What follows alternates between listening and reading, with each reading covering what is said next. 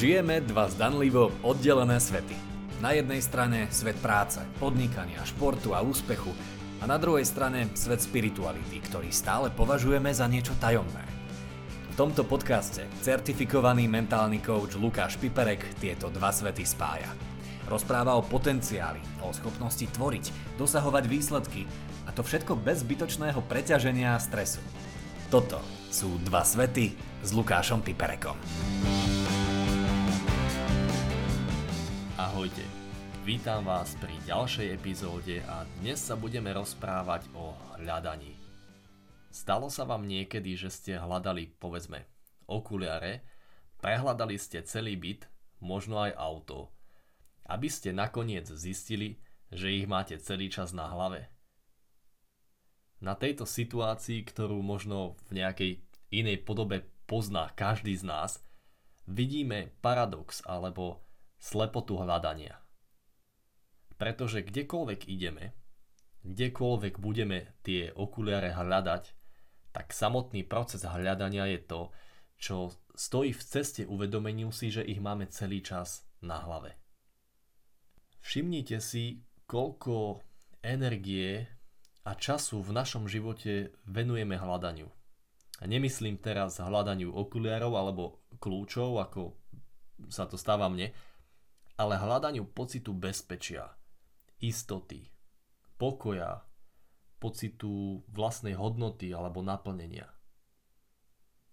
Toto hľadanie sa môže prejavovať v rôznych formách, pričom niektoré sú viac viditeľné, iné menej. Môže to byť šplhanie sa kariérnym rebríčkom, môže to byť nadobúdanie rôznych vecí, majetku, môže to byť budovanie statusu, identity, ale aj akákoľvek závislosť je len jednou z foriem hľadania. A takisto aj snaha meniť stav mysle alebo stať sa lepšou verziou samého seba, ako je nám predávané v priemysle seba rozvoja, je v drvivej väčšine len snaha nájsť spokoj, bezpečie a vlastnú hodnotu. Takže mnohokrát si to hľadanie na seba navlieka cnostný oblek, ale podstata zostáva rovnaká. Hľadanie stojí v ceste uvedomeniu. K rozpoznaniu, že všetko, čo hľadáme, tu už je.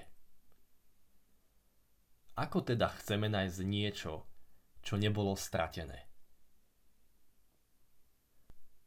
Na začiatku každého hľadania je myšlienka, že to, čo je práve teraz, nie je dosť dobré, že existuje niečo lepšie. Ak naozaj existuje niečo lepšie ako to, čo je teraz, tak to musíme byť schopní niekde nájsť. Lenže pri dôkladnom skúmaní zistíme, že tzv. lepšie existuje len na úrovni myšlienky, čiže len ako predstava. Keď si predstavu celkom nevinne zameníme za skutočnosť, pocítime pocit nedostatku, pocit toho, že nám niečo chýba a tak začneme hľadať. Ale nikdy nedôjde k naplneniu. Maximálne tak ku chvíľkovej úľave po dosiahnutí túžby, pretože vtedy mysel prestane hľadať. Je však otázkou času, kedy sa znova prebudí a vytvorí pocit nedostatku, a my opäť počúvame jej diktát a pracujeme na naplnení ďalšej túžby. Keď sa o tomto rozprávam so svojimi klientami, tak bez ohľadu na to, v akej oblasti pôsobia, či sú to výkonovo orientovaní ľudia ako športovci alebo podnikatelia, alebo sú to ľudia, nazvime to, z bežného života, 9 z 10 mi povie, že keby nemali predstavu, že niečo má byť lepšie, tak by stagnovali. Inými slovami, sú presvedčení o tom, ako som bol aj ja. Že predstava niečoho lepšieho im pomáha priblížiť sa k dosiahnutiu cieľov. Že im pomáha k tomu, aby niečo vytvorili, aby niečo spravili. A určite aj toto je cesta, ako sa dostať k výsledkom. Ale nie je to jediný spôsob – pretože aj keď nemáme predstavu, že existuje niečo lepšie, tak život sa cez nás odohráva ďalej. Vidíme to na deťoch. Robia obrovské pokroky bez toho, aby mali predstavu, že na nich tam niekde čaká čosi lepšie. Všimnite si, čo sa stane, keď prestanete hľadať čosi lepšie.